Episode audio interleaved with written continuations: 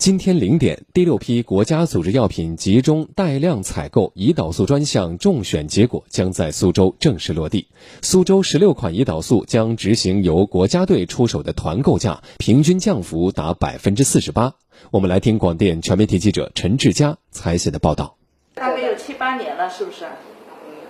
八年了，那你这个八年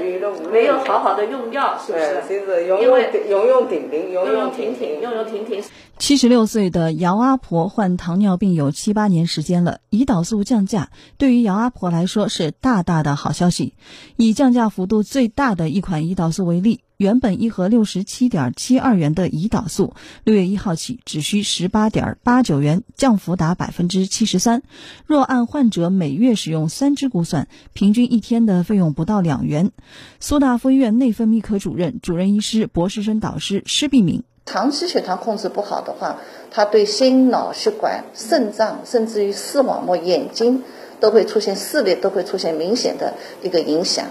那么通过这样一次减价以后，然后对我们来说，跟患者的教育也能更顺利的这样开展，因为我们建议他要终身服药，